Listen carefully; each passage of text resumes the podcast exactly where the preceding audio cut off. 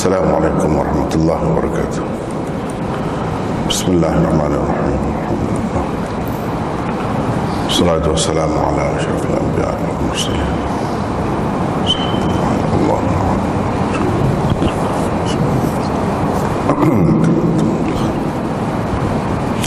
Nota lambat sikit sampai Maaf Ada notanya uh, Notanya ringkas uh, Sebab habis dah Bab ni. Bab iman ini Sudah habis. Uh, Ada beberapa nilai saja Nantilah sekejap lagi. Hmm. Lepas itu uh, Babnya bab tentang dosa-dosa besar. Itu bab lain. Bab lain. Sebab itu tak jadi tebal. Setakat habis. Kalau masuk tu jadi tajuk lain. Jadi Hadis yang kita akan bincangkan pagi ini Ialah hadis yang ke-41 Dalam Mishkat uh, Baiklah sementara hmm, Dapat nota tu Saya baca di sini dah dulu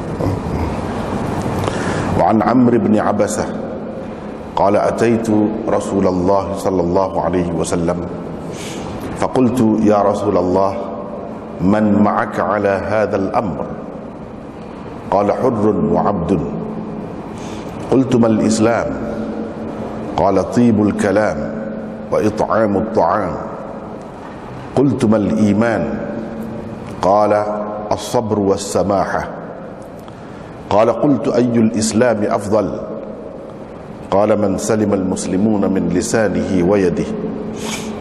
قال قلت أي الإيمان أفضل؟ قال خلق حسن. قال قلت أي الصلاة أفضل؟ قال طول القنوت. قال قلت أي الهجرة أفضل؟ قال أن تهجر ما كره ربك عز وجل. قال قلت فأي الجهاد أفضل؟ قال من عقر جواده. وأهريق قدمه قال قلت أي الساعات أفضل قال جوف الليل الآخر حديث yang ke-41 Amar bin Abasah meriwayatkan katanya Pernah aku pergi kepada Rasulullah sallallahu alaihi wasallam lalu bertanya Wahai Rasulullah siapakah bersamamu dalam agama ini? Yakni dalam agama yang dibawamu ini? Jawab Rasulullah seorang merdeka dan seorang hamba. Tanyaku apakah itu Islam? Jawab Rasulullah berkata baik dan memberi makan. Kataku apakah itu iman? Jawab Nabi bersabar dan berlapang dada. Tanyaku bagaimanakah Islam yang paling afdal? Maksud Islam di sini orang Islam eh? Bagaimanakah orang Islam yang paling afdal? Yakni yang paling baik. Kata beliau orang yang orang-orang Islam lain terpelihara daripada lisan yakni daripada kejahatan lidah lisan dan tangannya. Kataku bagaimanakah iman? Yakni dalam kurungannya saya buat iman orang yang beriman yang paling afdal. Jawab beliau yang paling tinggi budi pekertinya. Kataku bagaimanakah? Salat. Yakni cara salat yang paling afdal. Jawab beliau yang paling lama kunutnya. Kataku hijrah manakah yang paling afdal? Jawab beliau menjauhi apa yang tidak disukai Tuhanmu. Tanyaku bagaimanakah jihad yang paling afdal jawab Nabi sallallahu alaihi wasallam seorang yang dibunuh kudanya dan dialirkan darahnya. Kataku waktu manakah yang paling afdal? Yakni untuk beribadat sunat. Jawab beliau di bahagian tengah akhir malam. Di bahagian tengah akhir atau penghujung malam. Hadis riwayat Ahmad. Dan seterusnya kita ada dua hadis saja lagi. Lepas tu habislah bab ni. Bab kita boleh iman ini habis. Ha, jadi sebelum kita asalnya ini pun uh, insyaallah kita sempat lah yang satu ni hadis ni.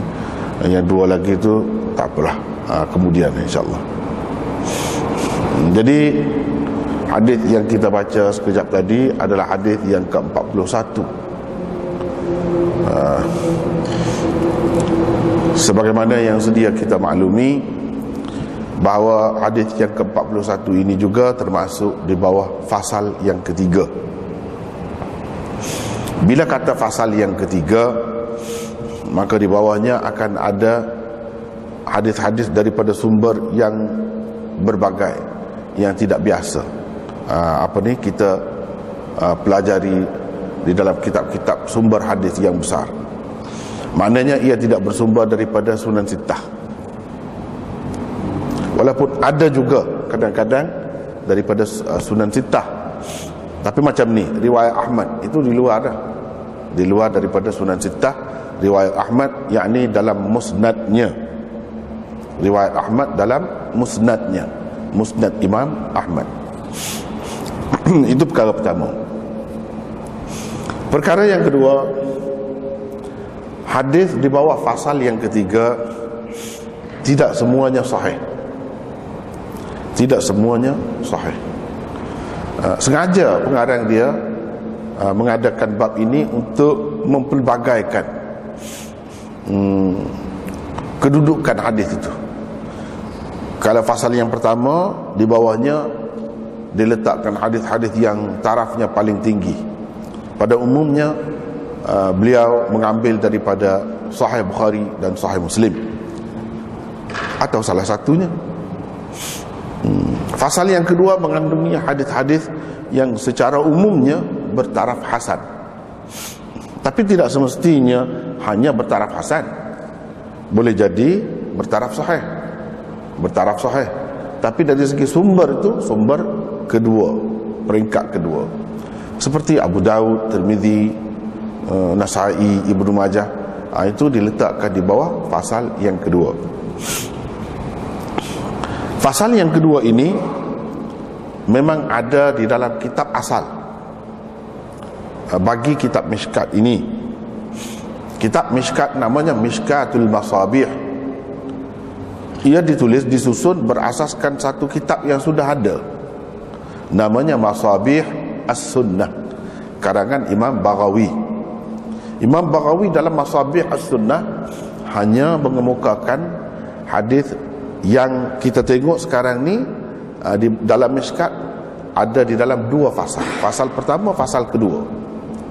Dalam asal itu tak ada fasal-fasal itu tak ada. Fasal itu tak ada. Fasal itu pun tak ada. Jadi pengarang miskat buat. Fasal pertama, fasal kedua. Dia bahagikan begitu. Sebab dari segi hadis yang diatur oleh Imam Baghawi pun begitu. Uh, yang mula-mula di bawah setiap bab itu yang paling kuat paling tinggi. Lepas tu uh, yang rendah sedikit. Fasal yang ketiga ini ditambah oleh pengarang miskat yang mana tidak ada di dalam asal. Tujuan dia ada ada tujuan dia sendirilah. Uh, iaitu uh, kita boleh sebutkan uh, sebagai mutaba'at atau sebagai syawahid kepada hadis-hadis yang telah tersebut di bawah fasal sebelumnya dua fasal sebelumnya. Seolah-olahnya hadis-hadis ini merupakan mutabaat ataupun syawahid kepada hadis-hadis di bawah dua bab sebelum dua fasal sebelumnya. Seolah-olahnya begitu. Uh, itu sebagai mutabaat. Dia nak ceritanya uh, benda ni banyak dibuat oleh uh, pengarang-pengarang kitab hadis yang besar-besar. Mereka selalu bawakan hadis yang kuat. Ha? lepas tu bawa mutabaatnya. Itu biasa mereka guna. Ha, cuma dia buat cara dia sendiri yang dikemukakan sebagai mutabaat ataupun syawahid itu diletakkan di bawah fasal yang ketiga. Ha, itu bezanya. Ha, itu dari segi tertib susunan kitab hmm. Dan yang terletak di bawah fasal ketiga ini seperti saya sebutkan tadi tidak semuanya sahih. Tidak mengapa. Sebab kalau sebagai mutabaat sebagai syawahid dia tidak syarat tak perlu pun tinggi mana. Hadis daif pun boleh. Jadi hadis daif ni boleh buat sebagai penyokong saja. Kita nak jadikan dia sebagai asas itu tak boleh lah. Betul lah. Ha, jadi dia pun bawa ni sebagai itu saja. Dan apa yang dilakukan oleh uh, penulis penyusun uh, miskat ini ialah uh, hmm, aduh nota ada tu. Baik.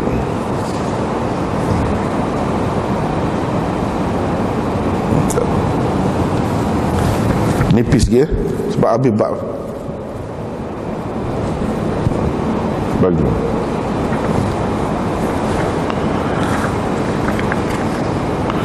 ha, kita tutup saja lah ini. Tutup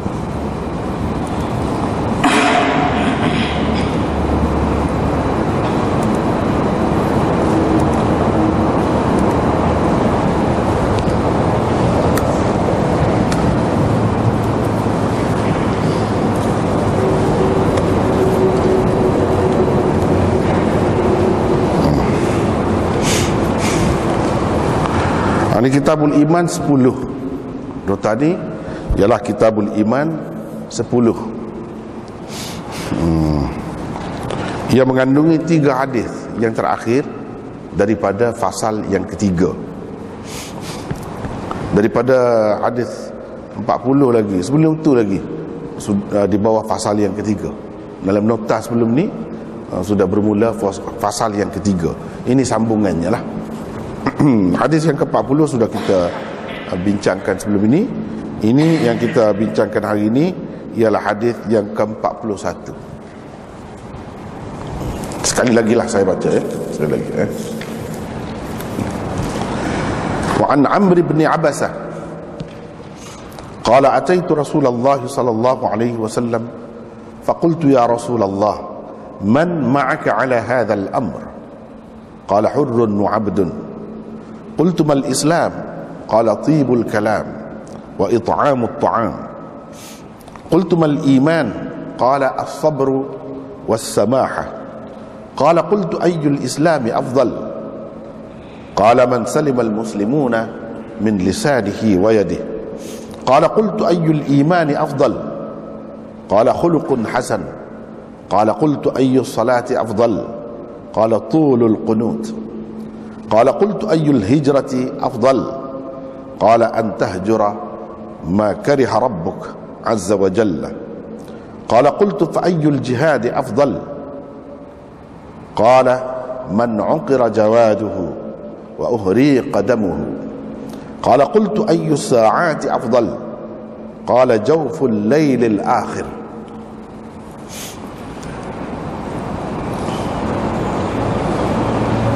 Jauful lailil akhiru eh?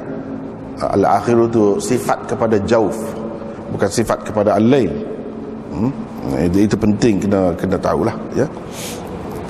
Amar bin Abbasah meriwayatkan katanya pernah aku pergi kepada Rasulullah sallallahu alaihi wasallam lalu bertanya Wahai Rasulullah uh, Siapakah bersamamu Jadi saya sebut Wahai Rasulullah sebab dalam asal tu dia kata ya Rasulullah. Kalau kita sebut Rasulullah tak sama lah pula. Ha, tak sama.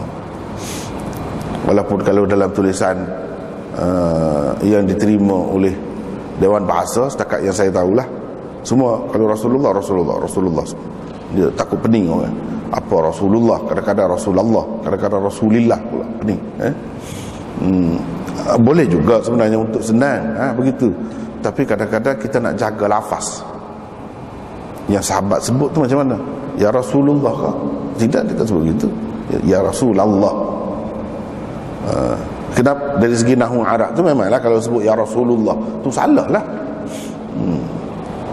Kalau dari segi Arabnya, bahasa Arabnya kena ya Rasulullah. Memang lafaz itu digunakan. Jadi kita tukar jadi tukar lafaz dia pula. Ha, tak, itu tak bagus dalam periwayatan hadis. Kalau untuk benda lain mungkinlah boleh lah. Eh? Tapi untuk hadis kita kena jaga lafaz dia. Wahai Rasulullah, siapakah bersamamu dalam agama yang dibawamu ini? Jawab Rasulullah, seorang merdeka dan seorang hamba. Tanyaku, apakah itu Islam? Jawab Rasulullah, berkata baik dan memberi makan. Kataku, apakah itu iman? Jawab Nabi, bersabar dan berlapang dada. Tanyaku, bagaimanakah orang Islam yang paling afdal? yang ini paling baik kata beliau orang yang orang-orang Islam lain terpelihara daripada kejahatan lisan dan tangannya kataku bagaimanakah iman orang yang beriman yang paling afdal. Jawab beliau yang paling tinggi budi pekertinya. Kataku bagaimanakah cara salat yang paling afdal? Jawab beliau Yang paling lama kunutnya. Yang paling lama kunutnya. Kataku Hijrah manakah yang paling afdal Jawab beliau Menjauhi apa yang tidak disukai Tuhanmu. Tanyaku Bagaimanakah jihad yang paling afdal? Jawab Nabi Seorang yang dibunuh kudanya Dan dialirkan darahnya. Kataku Waktu manakah yang paling afdal? Yakni untuk beribadat sunat. Jawab beliau Di bahagian tengah akhir malam Di bahagian tengah penghujung malam. Hadis riwayat Ahmad Itulah hadis eh, yang ke-41 di dalam Mishkatul Masabih yang kita baca tentang kedudukan hadis ini terletak di bawah fasal yang ketiga saya sudah sebut dah sekejap tadi ah, satu lagi yang perlu disebut di sini bahawa tajuk yang dibuat itu hmm? Tajuk yang dibuat iaitu tanda iman dan Islam yang sempurna itu tidak ada di dalam kitab asal di dalam kitab asal Mishkatul Masabih tidak ada tajuk-tajuk kecil macam ni yang ada ada hanya tajuk besar saja. Ini diada-adakan oleh orang kemudian. Dalam uh, apa ni terjemahan dan syarah-syarah miskat khususnya dalam bahasa Urdu uh, yang ada dengan saya mereka buat tajuk. Jadi saya buat itu. Tapi untuk jaga takut jadi keliru orang kata asal yang asalnya ada kita tak buat yang Arab. Hanya Melayu saja. Sama seperti dalam terjemahan dalam bahasa Urdu misalnya syarah dalam bahasa Urdu dia ada dalam bahasa Urdu saja. Uh, untuk menarik perhatian bahawa ini bukan yang asal. Pengarang asalnya tak buat pengarang asalnya terus hadis lah hadis hadis 40 hadis 41 dan seterusnya begitu tak ada tajuk. Tapi tajuk itu uh, saya pun tidak terikat dengan uh, yang ada dalam kitab lain. Sebab kita tengok dalam setengah kitab begini tajuk setengah kitab yang lain berbeza pula. Jadi itu saya saya tengok mana yang lebih sesuai lah. Uh, kadang-kadang uh, kita buat sendiri lah tajuk berdasarkan hadis yang tersebut uh, di bawah tu. Amr bin Abasah meriwayatkan siapakah Amr bin Abasah ini? Mungkin jarang kita, kita dengar namanya tapi dia orang ni orang hebat ni. Ini orang yang awal. Kita kata minas sabiqin al-awwalin. Antara sahabat yang memeluk agama Islam di peringkat awal. Amar bin Abbasah cuba kita tengok uh, apa? Hmm, latar belakang dia serba sedikit di bawah tu ada. 279 Amar bin Abbasah bin Amir bin Khalid As-Sulami. Kuniahnya ialah Abu Najih. Beliau ialah saudara seibu Abu Dhar Al-Ghifari. Abu Dhar kita kita biasa dengar masyhur. Ini saudara si ibu ibunya sama ayahnya lain ayahnya lain.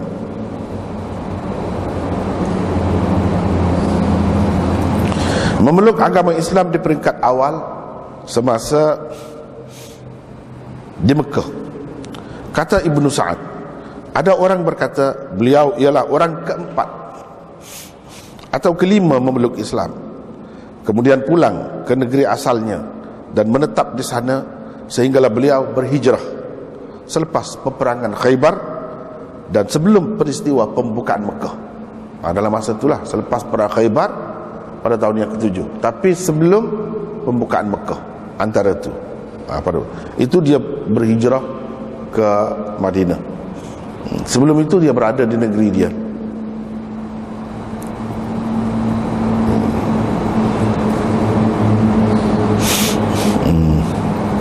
Kata Abu Nuaim, sebelum memeluk Islam lagi, beliau tidak menyembah berhala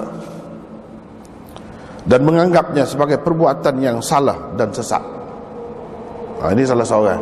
Kalau kita biasa dengar uh, Zaid bin Amr bin Nufail, ayah kepada Sa'id bin Zaid, iaitu adik ipar Sayyidina Umar, ha, itu pun salah seorang yang tidak menyembah berhala, tak pernah.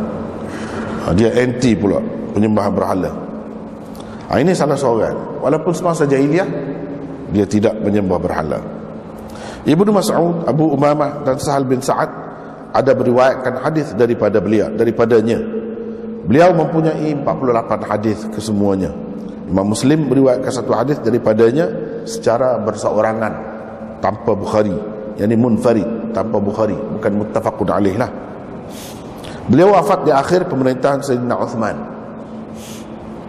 Oh, itulah serba ringkas tentang Amar bin Abbasah. Beliau meriwayatkan katanya, pernah aku pergi kepada Rasulullah sallallahu alaihi wasallam. Lalu bertanya, "Wahai Rasulullah." Ah, yang saya sebut tadi, "Wahai Rasulullah." Ini orang panggil munada, mudhaf. Munada mudhaf uh, dari segi kaidahnya kena baca uh, rasulah tak boleh baca rasulu salah. Dari segi nahmu bahasa Arabnya salah. Hmm. salah itu satu perkara bagi kitanya yang sahabat itu sebut. Macam mana? Dia bukan kata wahai rasulullah. Dia tak akan kata begitu sebab dia orang Arab. Eh? semula jadi dia, dia, dia, dia cakap betul. Arab dululah. Arab ketika tu kata-kata ucapan mereka menjadi hujah dalam bahasa Arab bukan Arab sekarang ni. Arab moden bukan. Dia bukan hujah. Kalau kita nak bukti itu orang Arab kata. Orang Arab mana? Yang sekarang tak boleh. Tak boleh jadi bukti. Tidak boleh jadi syahid dalam bahasa Arab. Yang boleh jadi syahid dalam bahasa Arab ialah Al-Arabul Arba. Arab kuno. Arab zaman jahiliyah dan zaman Rasulullah sallallahu alaihi wasallam. Itu boleh jadi hujah. Boleh dibuat sebagai syahid. Kalau Arab sekarang ni tak boleh. Sebab apa sudah tidak ada ketulinan Arab sekarang ni lain tampukan. Eh? lain tampukan. Dia laju saja bercakap. Tapi dari segi nahunya lain tampukan. Dia sendiri pun. Eh? hmm. yang majrur tu dia bubuk bari depan bari atas ikut ikut rasa dia. Uh, itu Arab sekarang. Jadi kalau kita buat contoh dia rosak. Rosak. Ha, jadi tak boleh jadi hujah dah dia sudah rosak dah bahasa dia. Ketulinan kalau yang betul memang dia cakap tu betul. Tak salah. Mesti tak salah. Ini salah. Banyak perkara-perkara yang asas pun salah. Walaupun dia faham dia faham. Salah pun dia faham. Uh, bukan kita kata salah tu tak faham. Tak dia faham. Sama dia dia faham. Tapi kalau dinilai dari sudut uh, nahu bahasa Arab yang betul memang salah. Salah. Ada orang macam tu. Dia, dia boleh baca. Salah baca. Tapi dia faham tapi biasanya kalau bukan Arab ni dia baca salah dia akan faham pun salah. Begitulah biasanya. Dia kata wahai Rasulullah siapakah bersamamu dalam agama ini? Man ma'aka ala hadzal amr. Dalam agama yang dibawa ini siapa? Jawab Rasulullah, seorang merdeka dan seorang hamba. Di situ kita ada nota 280. Maksud jawapan Rasulullah sallallahu alaihi wasallam ini ialah agama Islam itu tidak khusus dengan golongan tertentu dalam masyarakat. Malah setiap orang sama ada merdeka atau hamba diperintahkan supaya bersamaku dalam mengerjakan tuntutan agama Islam. Ha, itu satu pendapat. Sesetengah ulama berpendapat yang dimaksudkan dengan seorang merdeka dan seorang hamba itu ialah Abu Bakar dan Zaid. Yang di Zaid bin Harithah. Sesetengah yang lain pula berpendapat Abu Bakar dan Bilal. Seperti tersebut di dalam satu riwayat Muslim dan riwayat Ahmad sendiri di dalam musnadnya wa ma'ahu yawma idzin Abu Bakrin wa Bilal bersamanya pada hari itu ada Abu Bakar dan Bilal. Ada Abu Bakar dan Bilal. Nah, kalau berdasarkan riwayat itu yang ini lebih kuat. Maksud seorang yang merdeka itu Abu Bakar. Seorang hamba itu Bilal.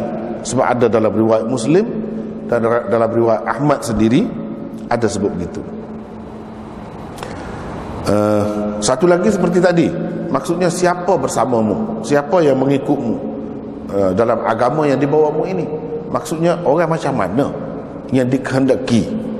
Eh? sebab ada juga kadang-kadang nak jadi ahli uh, bagi sesuatu pertubuhan persatuan dan sebagainya tu dia ada kena ada kelayakan begini-begini. Uh, orang jenis ni kelas ni peringkat ni uh, ada juga begitu. Uh, jawabnya bukan begitu. Semua lapisan masyarakat dituntut mengikut agama Islam. Itulah uh, kesimpulannya. Itu yang pertama. Yang keduanya maksud hurrun wa abdun yakni seorang merdeka, seorang hamba. Uh, khilaf di situ antara siapa uh, merdeka dan hamba. Amar bin Abbasah mungkin bermaksud bertanya tentang golongan orang atau jenis orang yang layak menganut agama Islam yang dibawa oleh Rasulullah sallallahu alaihi wasallam. Adakah ia khusus untuk golongan tertentu atau ia untuk semua orang? Jadi boleh jadi dua-dua ni boleh jadi maksud dia. Bila Nabi wasallam jawab macam tu hurrun wa abdun ia uh, menjawab kedua-dua bentuk eh, kemungkinan soalan tu. Kemungkinan soalan tu bertanyakan orang peringkat mana, jenis mana, kelas mana.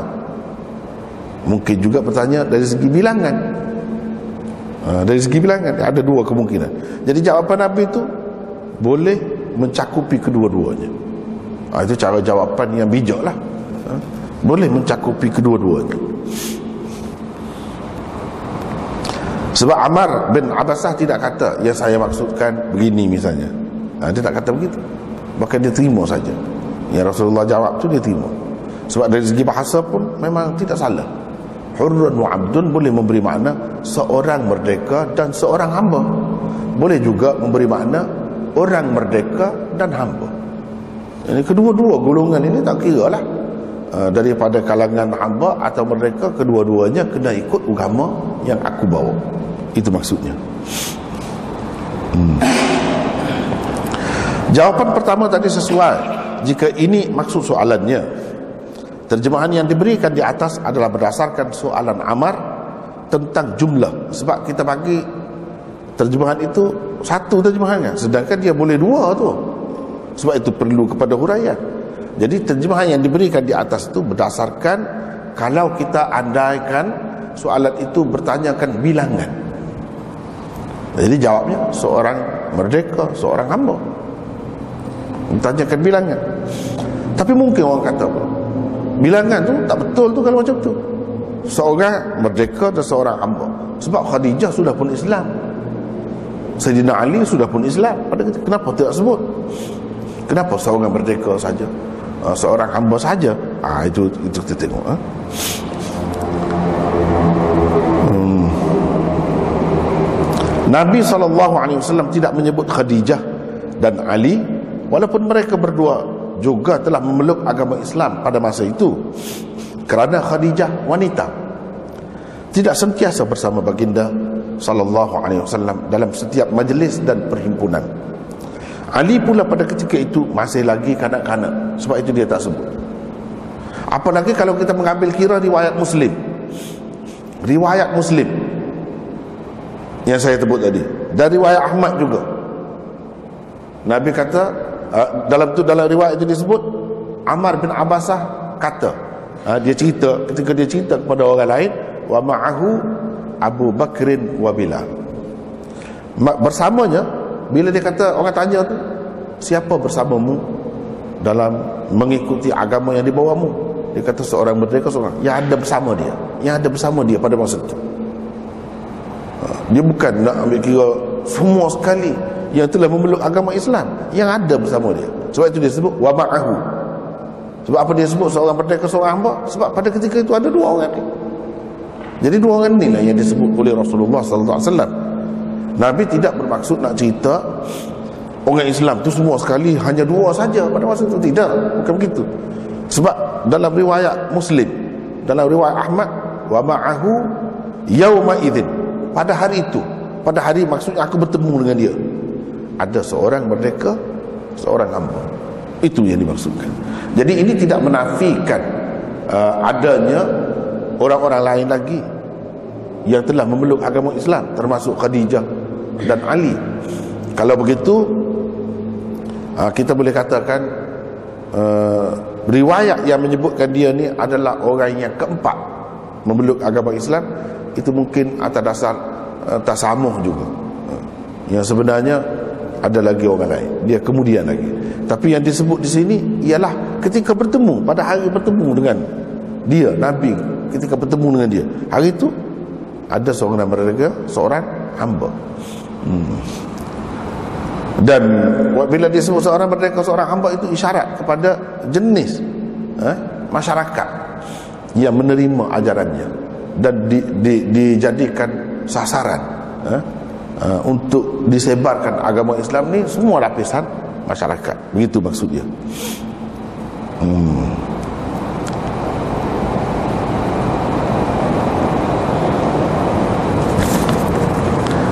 Seorang merdeka dan seorang hamba. Hmm. tanyaku apakah itu Islam? Apakah itu Islam? Jawab Rasulullah berkata baik dan memberi makan. Sedangkan dalam hadis Jibril ditanya apa itu Islam? Nabi kata engkau begini begini begini. Eh? kan? Uh, dia sebut rukun Islam tu Kenapa dijawab di sini begini? Ha, itu sebab perlu ada nota. Kalau tak ada nota, susah susah juga. Ha, kenapa begitu? Hmm. Maksud pertanyaan Amar bin Abbasah di sini ialah apakah tanda keelokan dan kesempurnaan Islam seseorang? Bukan nak tanya tentang hakikat Islam tu yang menyebabkan seseorang itu jadi Islam, masuk Islam. Tidak. Ini nak cerita tentang tanda Islam seseorang itu elok dan sempurna. Itu maksud. Apa itu Islam? Yakni Islam yang sempurna. Yang elok tu macam mana? Ha, jadi susah juga. Walaupun bagaimanapun Nabi ni kan, dia jawab tu orang yang bertanya senyap. Maknanya itulah maksud dia. Kita tak boleh kata, eh, kenapa Nabi tak jawab? Macam dia jawab kepada Jibril dulu. Ha. Di sini kita nampak dia tahu, macam dia tahu. Orang ni maksud dia nak tanya tentang ini. Bukan nak tanya tentang itu. Buktinya dia dia tidak kata, bukan itu maksud saya. Dia tak kata gitu. Maka dia, dia diam saja. Dan bagi kita bukti bahawa bukan itu yang dimaksudkan dengan pertanyaan dia tu tetapi yang Nabi jawab itulah maksudnya. Ha, apa bukti? Bagi kita pula. Ha, cuba tengok. Beliau tentunya tidak bermaksud bertanyakan hakikat Islam. Hakikat Islam yang menyebabkan seseorang itu jadi orang Islam. Sebab kerana pada ketika itu beliau sudah pun memeluk agama Islam. Nak tanya apa? Dia sudah Islam dah. Dia tahu dah. Jadi dia tanya ni maksud Islam ni yang lain. Bukan yang itu. Yang itu dia sudah tahu dah sebab dia sudah Islam dah. Kita tahu mana pula dia Islam. Dia kata wahai Rasulullah. Tadi kan? Wahai Rasulullah. Dia tidak kata wahai Muhammad. Nah, orang kafir tak kata wahai Rasulullah. Dia tak kata. Dia kata wahai Muhammad. Gitu. Ah ini benda-benda ni dalam hadis perlu diteliti. Kita nak kata gini apa sebab kita kata dia sudah Islam. Sebab itu dia tidak tanya tentang hakikat Islam. Dia tanya tentang benda lain berkenaan dengan Islam. Sebab sebab dia sudah Islam. Kita tahu mana yang dia ni uh, sudah Islam. Dia sebut tadi wahai Rasulullah. Orang kafir tak sebut itu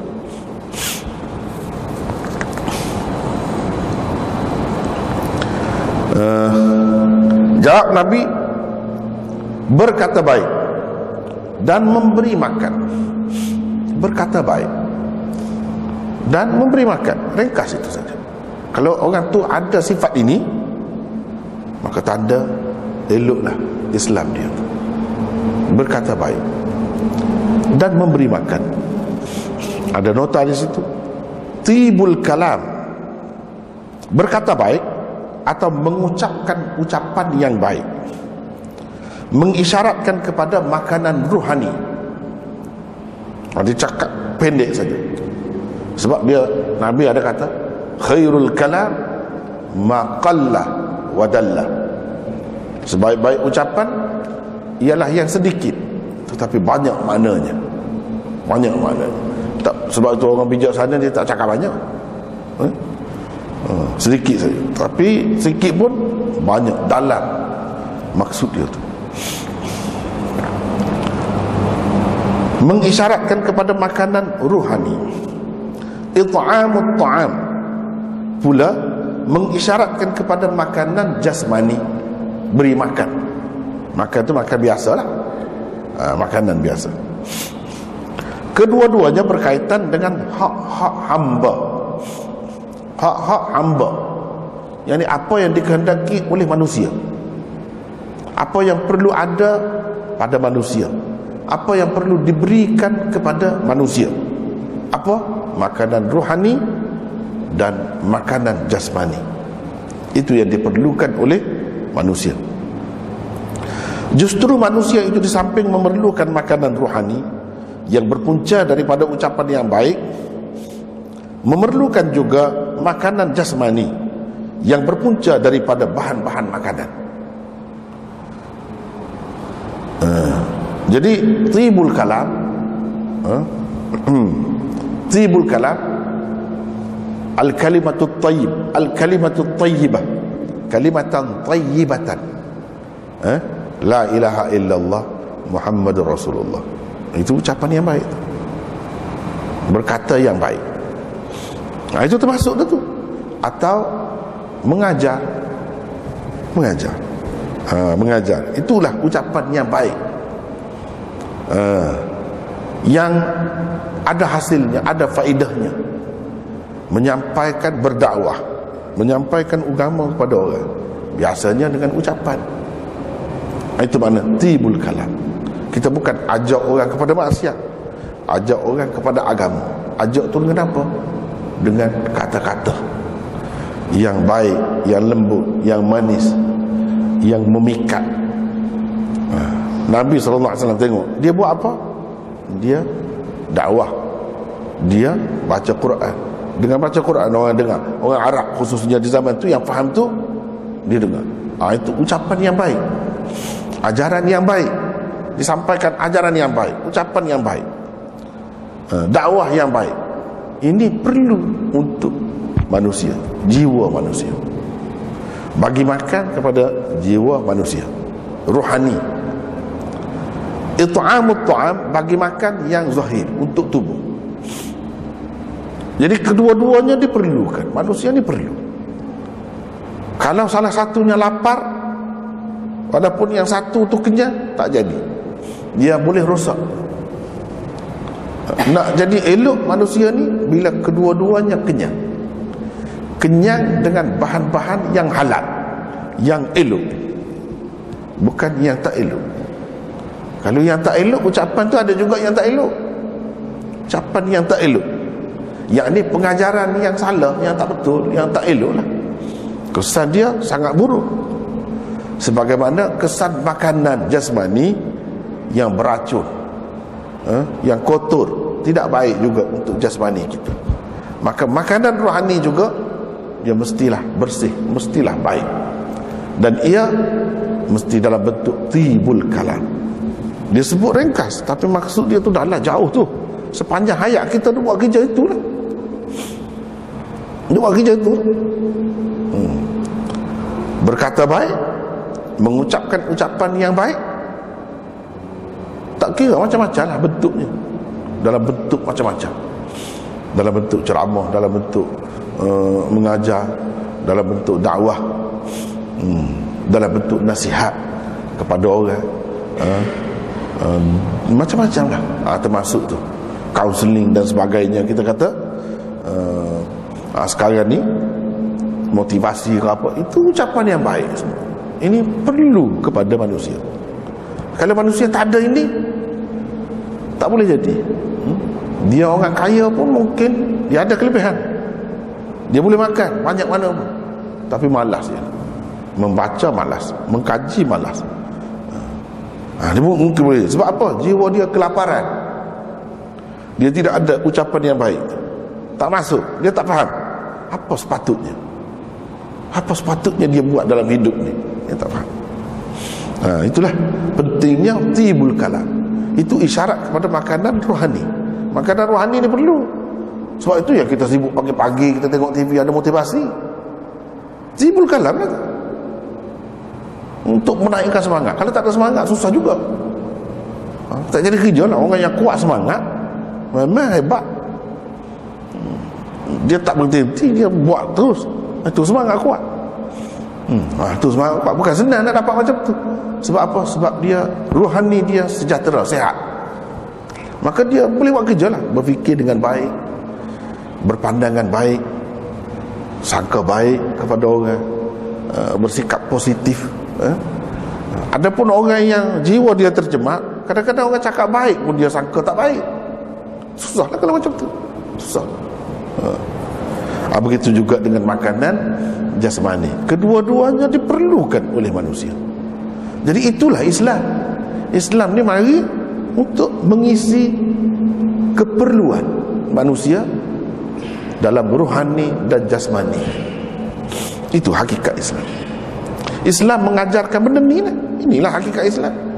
Dan kalau benda ni tidak dibuat, walaupun dia sudah mengucap dua kali syahadah, walaupun dia sudah semayang, walaupun dia sudah puasa, walaupun dia sudah bagi zakat, uh, sudah apa, buat kerja haji, tapi belum sempurna. Tak sempurna.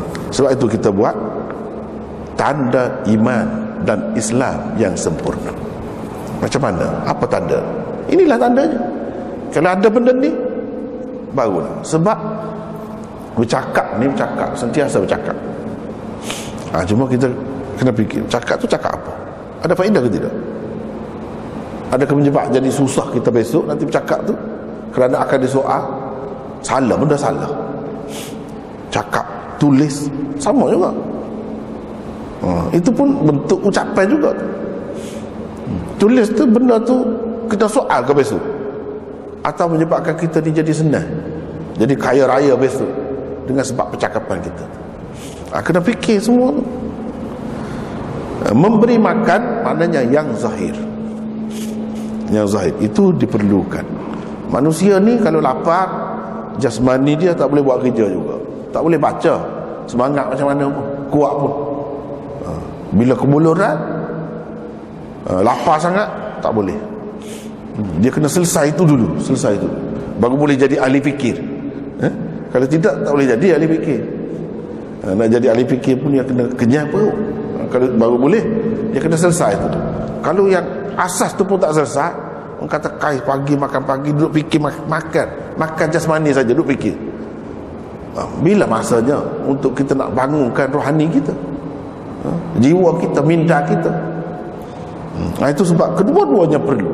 Dan ini disebut oleh Nabi SAW sebagai tanda kesempurnaan Islam seseorang itu kataku apakah itu iman Jawab Nabi bersabar dan berlapang dada. Eh, cuba tengok. Jawapan dia ni tak sama dengan pertanyaan Jibril. Dia tanya iman dia dijawab lain. Lain kali pula dia jawab lain pula. Jadi apa semua ni? Apa maksud? Sebab orang ni nak kelebihan yang ada pada iman itu. Tanda kesempurnaan. Ha. Itu yang dia naknya. Bukan dia nak nak tahu ha? asas iman tu dia sudah dia sudah ada dah dia sudah tahu dah ini menunjukkan manusia itu ilmunya perlu diberi diberi mengikut kesesuaian tahap-tahap dia tidak setiap waktu bila kata iman ha, percaya kepada Allah percaya kepada malaikat percaya kepada rasul itu saja yang disebut tidak begitu iman itu luas perbincangannya bukan uh, percaya percaya itu saja bukan itu. Itu salah satu dari segi hakikat. Ini bukan untuk hakikat nak nak cerita tentang benda lain. Itulah maksud pertanyaan dia. Dan bila Nabi jawab gini dia senyap. Maknanya dia dia faham. Betul. Kalau dia kalau dia kalau dia tidak maksudkan begini mestilah dia kata saya maksudkan wahai Rasulullah bukan itu. Iman yang menyebabkan seseorang itu jadi mukmin. Kalau tidak dia tidak mukmin ha, dia tak kata dia dia diam. Kalau kita nak kata mungkin dia takut kepada Rasulullah. Tidak. Sahabat ni bukan begitu. Dia khususnya orang Arab eh? orang Arab ni dia jadi terbuka. Eh? dia tak ada kata-kata belakang tak ada. Dia kata kata depan. Sampai sekarang ni macam tu. Eh? jiwa dia tu begitu. Dia kata dia kata depan. Ah, dia nak tegur dia tegur. Tidak mengambil masa lima tahun. Eh? Baru tegur ada tu tu selalu selalu situ juga. Ha, begitu cara Nabi SAW ajar pun begitu juga. Dia tegur terus. Ha, jadi tidak mungkin kita kata dia takut kalau dia apa tidak. Hmm. Dan ini menunjukkan Nabi SAW ni seorang yang bijak sangat. Sebab apa? Dia boleh menangkap maksud soalan orang. Walaupun soalan itu soalan yang sama diberikan pada tempat yang berlain dia jawab lain. Dan dia setiap yang dijawab itu betul. Ini orang bijak ni kalau macam ni. Ha, patutlah dia kata ke Nabi tu sifat dia tu bijak. Cerdik. Dia bukan orang yang payah nak faham cakap orang. Ha, orang kata lain dia faham lain bukan begitu. Ha, bahkan dia faham terus dan tepat dia faham. Dan dia jawab pun tepat. Walaupun ringkas. Ha, itu cara Nabi sallallahu alaihi wasallam. Kita nak kenal Nabi ni itulah cara. Tengok tengok hadis dia. Macam mana dia? Orangnya macam mana? orang macam ni ni cerdik ni ha? bijak sangat ni hmm, kita tahu daripada situlah maksud pertanyaan ini ialah apakah antara hasil buah tanda atau kesan bagi iman yang sempurna ha? kalau pokok oh, buah, buah buah dia macam mana anda tahu tentang buah dia tu macam mana. Bukan pokok dia. Pokok dia sudah tahu dah. Nak tahu buah dia tu macam. Sebab ada kalanya kita tahu dah ini buah ini pokok. Ha, kalau kata buah dia daripada pokok lah. Kadang-kadang kita kenal pokok dia. Belum sampai musim dia tak boleh tak tengok buah. Macam mana? Kita tak boleh kenal buah dia. Jadi nak tengok buah dia. Nak tahu macam mana buah dia. Hasil dia. Atau kesan dia. Ha, itu. Ha, itu yang kita nak tahu ha, sahabat ni nak tahu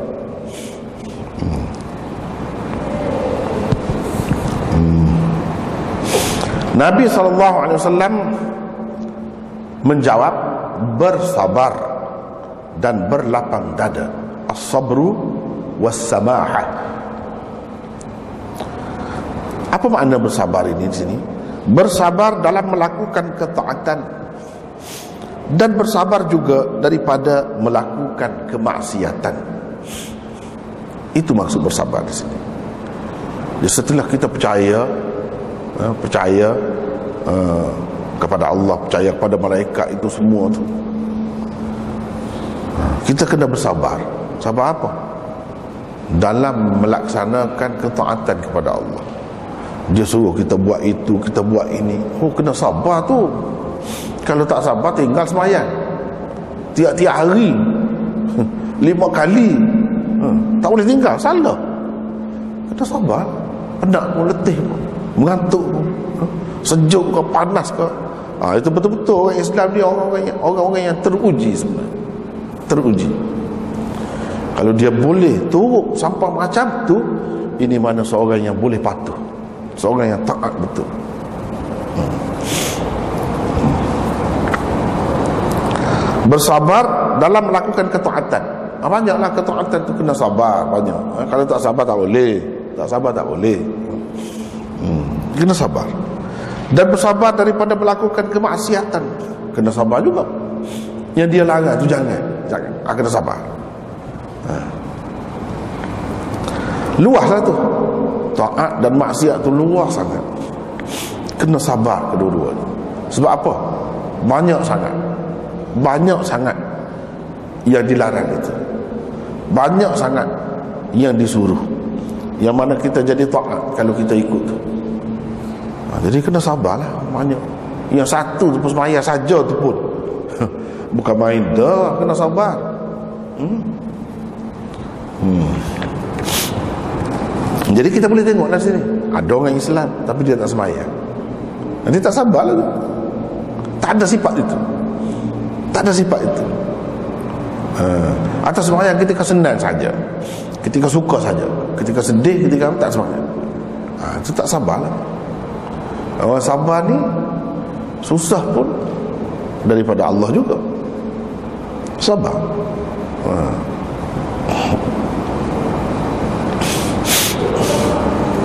hmm.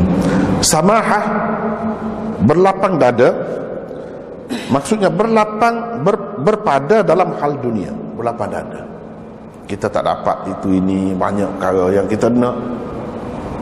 Kena lapang dada. Jangan terus marah. Eh? Uh, kita marah. Kita sangka buruk kepada Allah. Tak boleh. Kena berlapang dada. Orang lain kita tengok senang. Jangan berdengki. Jangan hasad. Kena lapang dada. Hmm? itu kurniaan Allah kepada dia. Apa-apa sajalah. Ha? kena lapang dada. Hmm. jangan kata sama sekali Allah benci kepada kita. Allah murka kepada kita. Sebab itu dia buat gini. Jangan. Ha, kena terbuka. Ha, kena tengok. Ha, kalau kurang tengok orang lain yang lebih kurang daripada. Falyanzur ila man huwa asfala minhu. Nabi kata kena tengok orang yang kurang lagi daripada kita kita kurang. Ada lagi yang kurang. Yang kurang ada lagi yang kurang. Ada lagi. Sehingga akhirnya kalau kita terlantar tak boleh buat apa pun kita manusia. Ha, tu satu kelebihan tu. Padahal Tuhan boleh jadi kita apa saja. Boleh jadikan kita belalang boleh jadi juga. Boleh jadi rama-rama boleh jadi juga. Boleh jadi litah boleh jadi. Boleh jadi apa saja. Kalau jadi begitu tak ada peluang dah nak masuk syurga dia hidup mati di sini. Manusia tidak begitu. Sabar. Kena sabar. Jangan anggap Allah tidak suka pada kita. Begitu juga kena berlapang dada. Ha? kalau Allah bagi kelebihan apa-apa kena beri. Ha? jangan kata ha? sempit dada kita kita anggap macam-macam. Kita ada kelebihan Allah uh, redha kepada kita dan sebagainya. Jangan Ah, jangan begitu. Jadi kena sentiasa beringat. Itu maksud samahah. Berbuat baik kepada orang-orang miskin dan memuliakan mereka. Itu maksud as-samahah. Kata at-tibi as-sabru berarti meninggalkan perkara yang dilarang. As-samahah pula berarti melakukan perkara-perkara yang dituntut oleh Islam. Itu uh, hasil iman atau buah iman. Uh, iaitu dia meninggalkan perkara yang dilarang. Orang tu kalau ada sifat ini dan melakukan perkara-perkara yang dituntut oleh Islam. Dia jaga sangat benar. Ha, itu tanda sempurna iman orang itu. Ini kata at-tibi. At-tibi ini saya sudah sebut dah sebelum ni eh? tapi takut tak ingat eh? ada yang baru pun ada juga.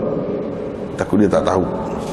At-Tibi ini ialah guru kepada pengarang miskat guru kepada pengarang miskat uh, dia dialah yang suruh pengarang miskat tu susun kitab miskat ni. Dia suruh.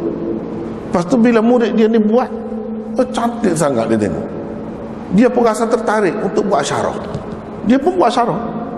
Namanya Al-Kashif an Haqa'iqis Sunan karangan Tibi setengah-setengah nuskah tu 8 jilid. Setengah-setengahnya 10 jilid. Eh? ah, ini kitab cara. Ah, dalam kitab tu. Ah, dia hmm, banyak istimewanya syarah itu.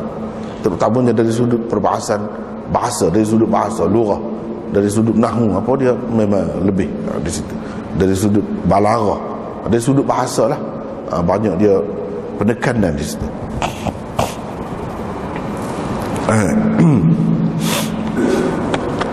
Kata Hasan Basri menahan diri daripada melakukan kemaksiatan kepada Allah.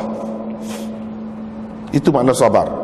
Dan berlapang dada dalam menunaikan apa yang difardukan oleh Allah lebih kurang lah dengan apa yang disebutkan oleh At-Tibi tadi tapi dengan ibarat yang berbeza.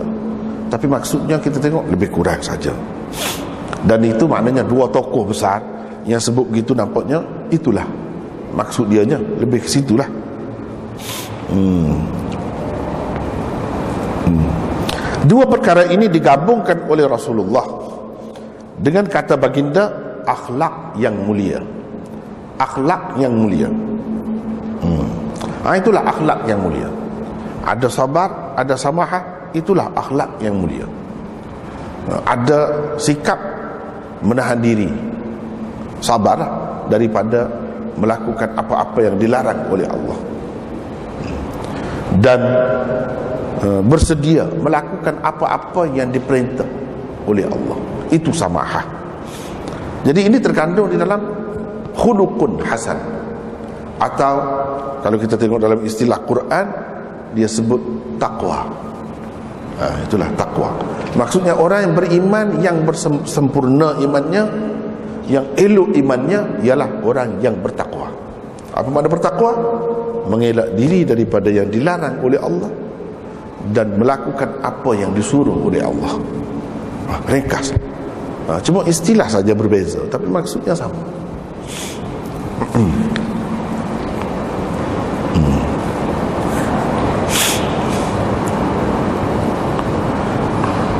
Tanyaku, bagaimanakah Islam yang paling afdal? Dia, dia tanya Islam. Tetapi Nabi SAW jawab, orang Islam. Sebab itu kita buat dalam kurungan Bagaimanakah orang Islam eh? Orang Islam yang paling afdal Yang ini yang paling baik ha, Susah tu nak faham tu. Tapi Nabi ni dia, dia faham. Walaupun ada buah-buah Dia faham. Ini dalam bahasa Arab dipanggil Ada hadaf Ada sesuatu yang mahzuf Di sini Yang dibuat Apa yang dibuat itu? Iaitu mudaf mudaf yang dibuat jadi uh, asalnya begini. Ayyul islam eh? ayyul islam afdalu asal dia ayyu ahlil islam. Afdalu. Uh, ayyu ahlil islam. Afdalu. Ahli itu yang dibuat. Atau ayyu dawil islam. Afdalu. Sebab itu kalau kita tengok dalam syarah-syarah hadis semua kata begitu. Semua kata begitu. Yang ni dengan hadaf mudaf. Mudaf itulah yang memberi makna orang. Bukan tanya tentang Islam ni, tanya tentang orang Islam. Ha, susah juga tu. Ha, nak faham, orang tanya Islam tapi maksudnya bukan Islam, orang Islam. Mana dengan memahami apa yang dibuang tu. Ha, dia kena cerdik benar tu. Hmm, kena cerdik benar. Hmm. Ha, bila dijawab dia diam. Ha, dia dia puas hati. Itulah maksud dia. Dan penggunaan bahasa Arab itu di kalangan sahabat itu tinggi. Sehingga mereka boleh faham. Ya ada buah-buah macam itu. Yang kita panggil dalam istilahnya takdir. Takdirat. Dia boleh takdir-takdir. Ha. Ha, takdir-takdir ni betul mudah saja eh? cumanya dalam bahasa Arab ni banyak sangat bahasa Melayu pun ada juga bahasa mana-mana pun ada eh, cumanya kita tak taklah sebanyak tu eh? Hmm, misalnya kita kata awak datang dari mana? Awak datang dari mana? Dari pasar. Ha, kita gitu. Eh, dari pasar. Jawapannya. Jawapan itu ringkas tu. Kalau yang lengkap saya datang dari pasar lah. Kenapa tidak sebut itu? Dibuat dibuat. Itulah yang dikatakan dibuat. Saya datang tu. Ha, dua yang dibuat. Hanya ada dari pasar kadang-kadang tu yang ringkas cakap pasar hmm. tapi kita faham kan awak hendak ke mana ke pasar hmm. ada yang ringkas lagi pasar jadi orang Melayu yang faham bahasa Melayu, tahu bahasa Melayu, dia tahu tu apa yang dibuat. Sebab tadi sudah ada dalam soalan. Tak perlu diulang. Yang ulang-ulang ni budak-budak. Kalau orang tua tak payah ulang, dia tak suka. Budak-budak baru ah, ulang, ulang kan ayat-ayat budak-budak lain. Eh? Ni orang tua. Orang cerdik ni. Ha, asal itu nampak. Penggunaan bahasa tu tinggi. Cara orang dewasa bukan cara kanak-kanak. Hmm. Jadi kalau kita pun kita, kita tak ulang. Adakah kita nak ulang kata, awak hendak pergi ke mana? Saya hendak pergi ke pasar. Itu cara mudah-mudah tu. Eh, cara orang tua, orang dewasa, pasar. Pasar. Ha, faham dah. Ha, jadi berapa banyak yang dibuat? Walaupun dibuat, kita faham kan? Ha, begitu juga dia. Faham? Ha, cuma je, macam mana dia boleh faham kita? Ha, itu sebab tak payah Arab orang tak, tidak Arab pun kalau kita selalu baca kita biasa dengan bahasa Arab ni kita akan faham benda-benda macam tu bahawa di sini ada dibuat dalam Quran sebut was'alil qaryata allati kunna fiha hmm? Was'alil qaryah tanyalah negeri yang pernah kami berada di situ dahulu nak tanya negeri eh? macam tanya tiang macam tanya dinding hmm? jadi apa tanya negeri mana negeri boleh bercakap Ha, tengok, dia buat. Tanyalah penduduk negeri itu. Sebab dia pun tahu, takkanlah saya nak suruh tanya negeri. Eh? Tanya penduduk negeri itulah. Jadi ah dia takdir, dia buat. Tak itu dikatakan takdir. Was apa ni? Was al ahlal qaryah.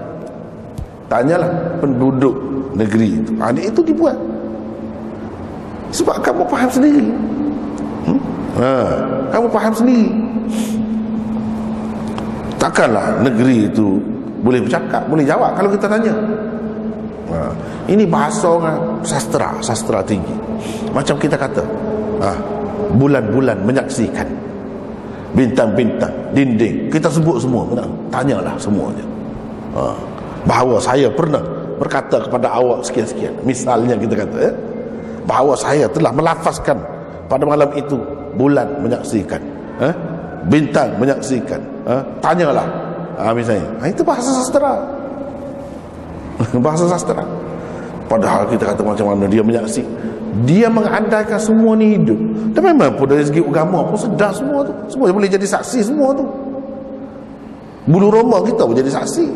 Boleh jadi saksi. Apa salahnya? Kalau dia kata begitu. Memang betul. Cuma kalau tanya tu tak jawab. Hmm, itu bahasa sastra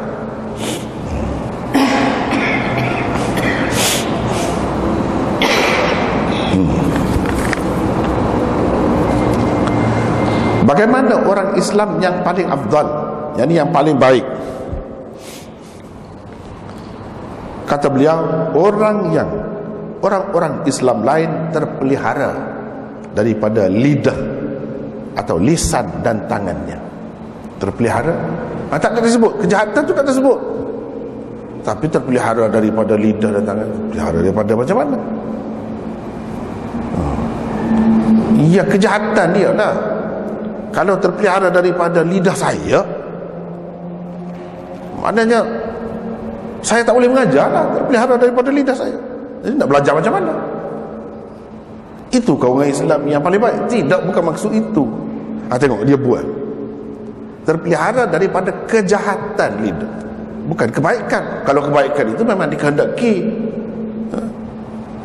Ha, itu memang dikehendaki kalau kebaikan orang sebut baik terima kasih. Ya, kita mahu kita nak tu.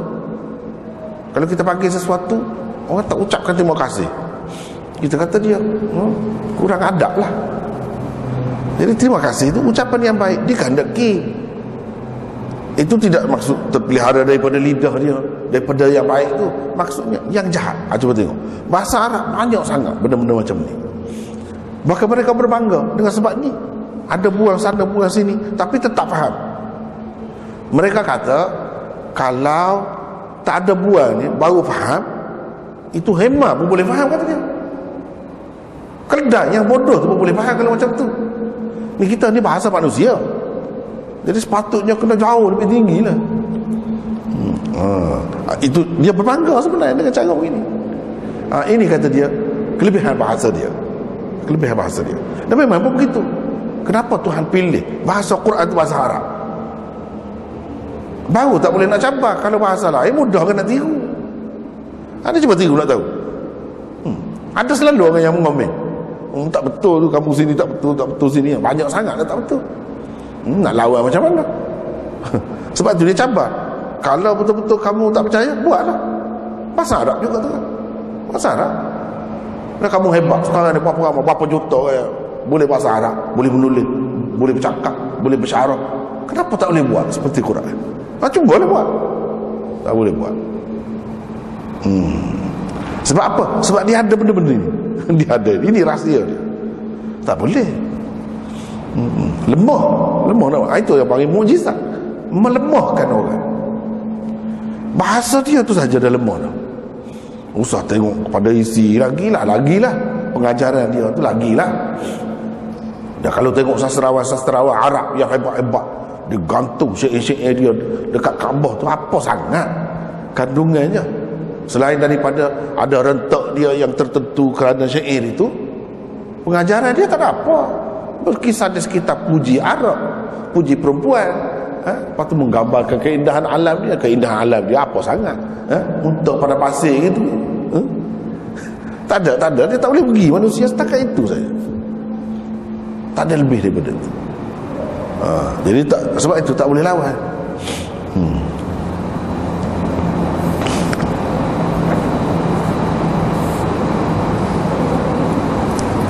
uh, uh, baiklah. Hmm. kataku bagaimana iman yang paling afdal? Bukan iman iman orang yang beriman ha, dia kena ada itu ha, sebab dalam kurungan-kurungan itu mak maksudnya kita bawakan yang tersirat di sebalik itu. Yang ditakdirkan yang dibuang itu.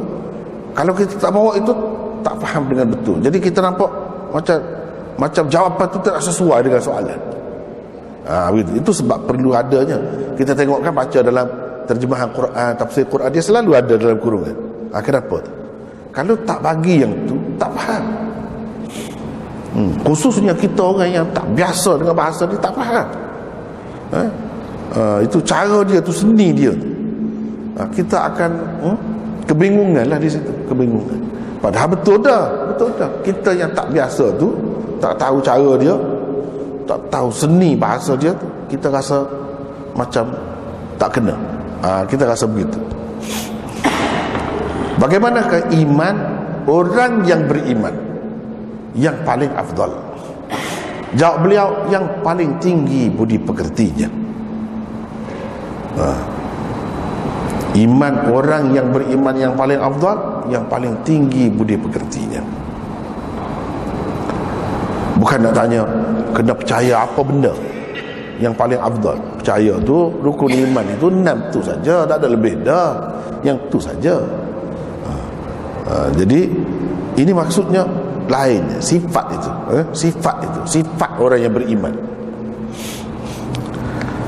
Ha, cuba kita tengok di bawah tu. Di dalam beberapa hadis yang lain juga Nabi saw ada menggabungkan antara iman yang sempurna dan akhlak yang mulia. Orang yang berakhlak mulialah dikatakan baginda sallallahu alaihi wasallam sebagai orang yang paling sempurna imannya. Sebagai contohnya lihatlah hadis berikut. Akmalul mu'minina imanan ahsanuhum khuluqa. Bermaksud orang mukmin yang paling sempurna imannya ialah yang paling baik budi pekertinya. Jadi makna hadis ni hadis yang kita baca tadi dia ada kena mengena dengan hadis yang lain. Sesuai sangat. Benda yang sama diceritakan oleh Nabi SAW di tempat lain. Jadi akhlak uh, budi pekerti uh, yang tinggi itu dia adalah tanda kepada iman yang sempurna. Uh, itulah iman orang mukmin yang paling afdal paling utama paling elok apabila ia mempunyai budi pekerti yang tinggi akhlak yang mulia. Seseorang tidak akan jadi paling baik akhlaknya selagi ia tidak benar-benar menurut ajaran Allah yang asas-asasnya tersebut di dalam Al-Quran. Itulah sebabnya Aisyah radhiyallahu anha ketika mentafsirkan firman Allah wa innaka la'ala khuluqin azim. Wa innaka la'ala khuluqin azim. Bermaksud dan bahawa sesungguhnya engkau yakni Muhammad mempunyai akhlak yang amat mulia. Jadi Tuhan puji Nabi kita di dalam Quran. Jadi apa maksudnya ha, Tuhan kata sesungguhnya engkau mempunyai akhlak yang amat mulia maknanya iman yang paling sempurna. Apa Aisyah kata? Ha, Aisyah berkata kana khuluquhu al-Qur'ana. Maksudnya akhlaknya. Akhlaknya akhlak Nabi SAW adalah Al-Quran. Yakni menurut Al-Quran. Akhlak dia tu betul-betul menurut Al-Quran. Kalau kita perhatikan eh, dalam Quran tu betul-betul semuanya ada pada Nabi yakni dia turut betul-betul Al-Quran itu. Barulah sempurna jadi akhlak seseorang itu boleh pekerti jadi tinggi jadi mulia kalau dia mengikut Al-Quran. Hmm. uh, mengikut Al-Quran. Sebab Nabi pun ikut Al-Quran. Kalau tak ada dalam Quran itu macam tafsiran Quran. Kita ikut dia sama juga. Sebab ia mentafsirkan Al-Quran. Dia buat gini gini gini. Ha, itu mentafsirkan Al-Quran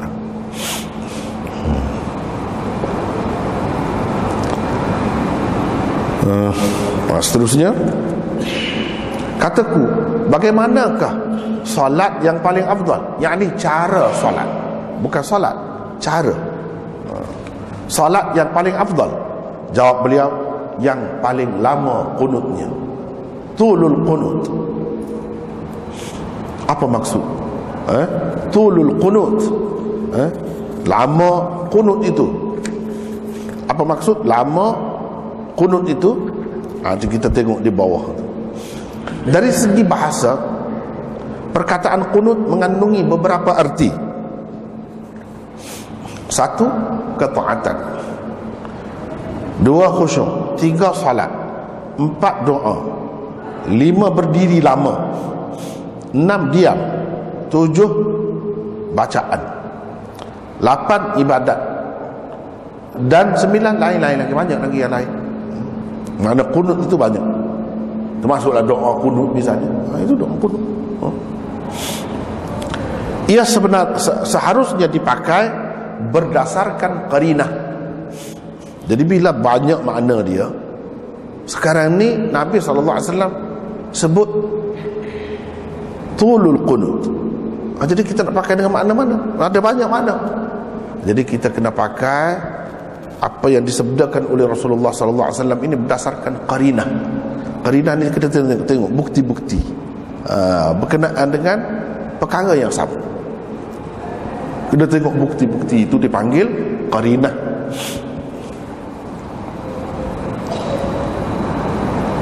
Kunut dengan arti yang paling lama berdirinya itu lebih tepat.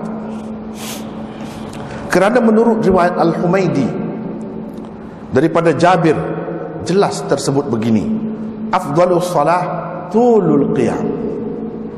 Jadi tulul qunut tadi kan dikata uh, apa? Ayyus salati afdalu? Jawab Nabi, tulul qunut. Dalam hadis ini, afdalus salah tulul qiyam. Ha, ini qarinah bukti yang menunjukkan kunut dalam hadis yang kita baca tadi. Maksudnya berdiri lama. Berdiri lama ni kenapa? Kerana baca banyaklah. Ha, ini bacaan. Banyak baca. Kalau tidak sekejap lah kalau baca inna a'tayna kal kautsar sekejap. Bukan lama berdiri. Eh? Cakap berdiri saja. Oh, tak ada berdiri saja. Suruh berdiri saja. Berdiri dengan baca. Kalau baca Fatihah saja yang wajib itu lagi lagi pendek. Lagi tidak lama berdiri. Ha, jadi maksudnya lama berdiri itu dia nak suruh lama baca. Sebab apa? Di samping baca tu kita dengar tu dapat pengajaran di situ, dapat pengajaran. Dapat barakah keberkatan Al-Quran itu. Sama ada kita baca sendiri ke? Ha, kalau kita tak boleh baca sendiri lama, carilah imam yang hafiz barulah boleh baca panjang barulah lama berdiri hmm. jadi kita tak faham pula baca lama ha, kita tak faham juga baca panjang pun. Belajarlah. Ha, dengan sendirinya kita nak belajar, kena belajar baru nak faham. Ha, begitu.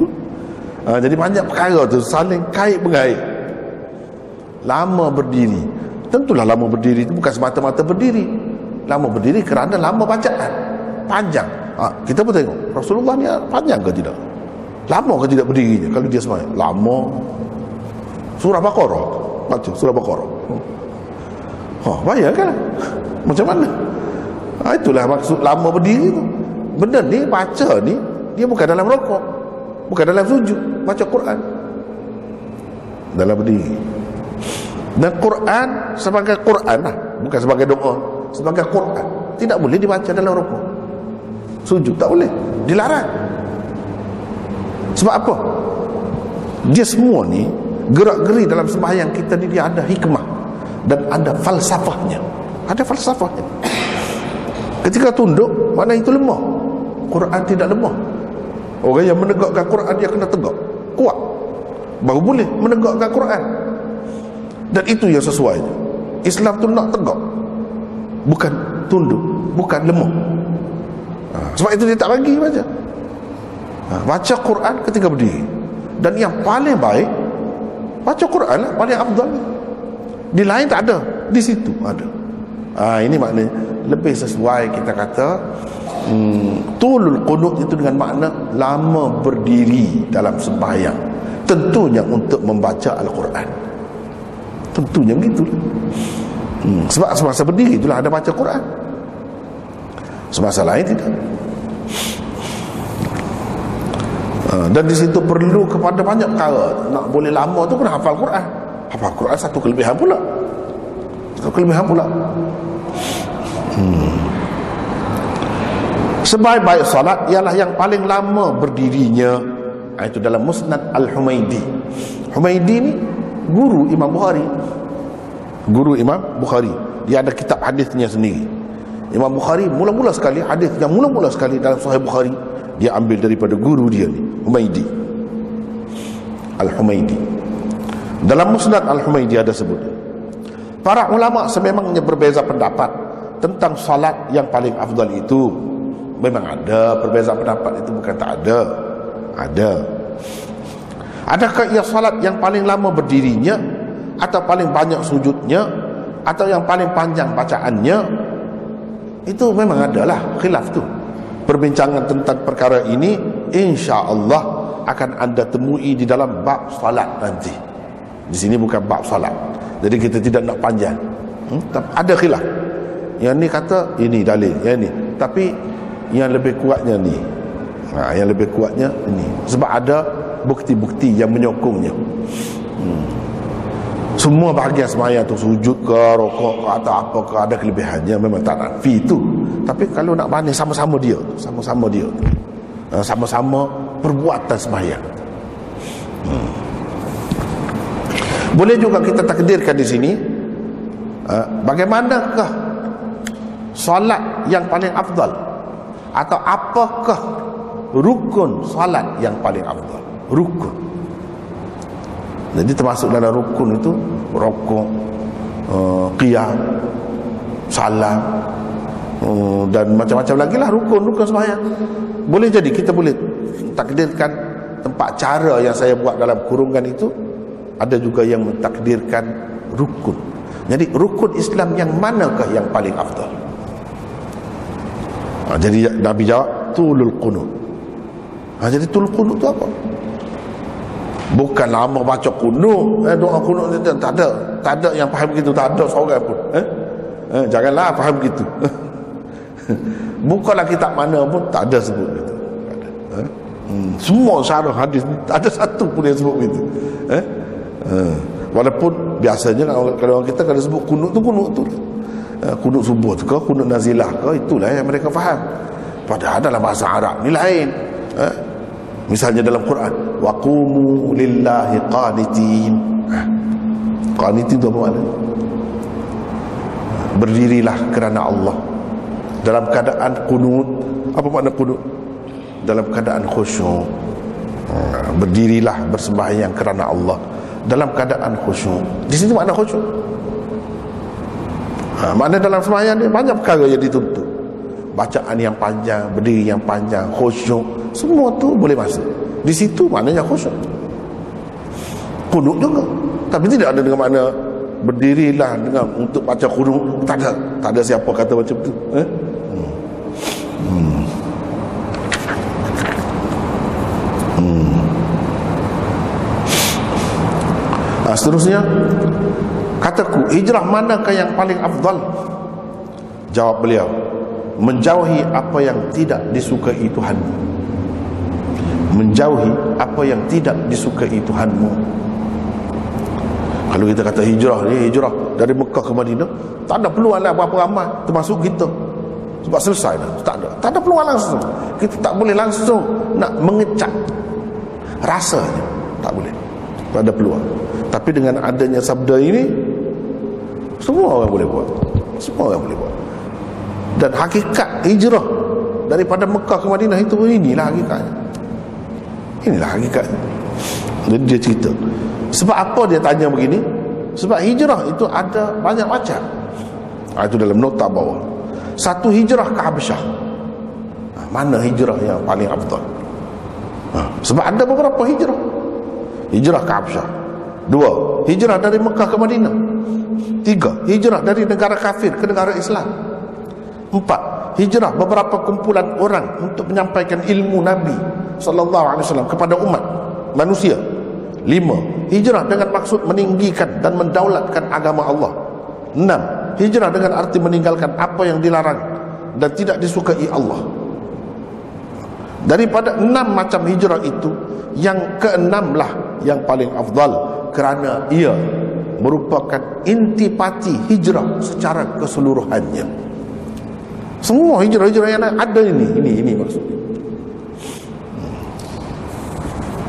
ha, sebab itu yang ni Nabi SAW jawab sebab ini yang sebenarnya merupakan intipati kepada semua hijrah-hijrah yang lain itu hakikatnya ialah uh, hmm, menjauhi apa yang tidak disukai Tuhanmu bila ada yang ni di mana-mana pun kamu berada kamu dapat pahala kelebihan hijrah tu uh, semua manusia sampai bila-bila pun ada dapat jadi kita tidak kecewa sangat lah. Itu sebabnya kalau kita perhati Islam ni dia tidak mengecewakan pengikut dia. Ada macam-macam latar belakang. Macam kita tak sempat. Hijrah Habsyah ke? Tak sempat juga. Hijrah ke, dari Mekah ke Madinah pun tak ada juga kita. Jadi tak tak dapat lah. Jadi kecewa lah kita. Dalam bahagian hijrah ni tak ada habuan kita. Ha, tidak. Ada. Ini. Ha. Kalau orang tu uh, tak ada duit misalnya nak pergi ke Mekah apa uh, dia kata pula kalau orang yang buat begini-gini pahalanya seperti buat haji pahalanya seperti buat umrah uh, jadi tak mesti itu menghiburkan hati uh, menghiburkan hati kalau orang begini-gini pula gini-gini pula. Uh, dia ada ada pilihan ada pilihan. Tidak kata langsung dia tak boleh merasa. Uh, tidak begitu.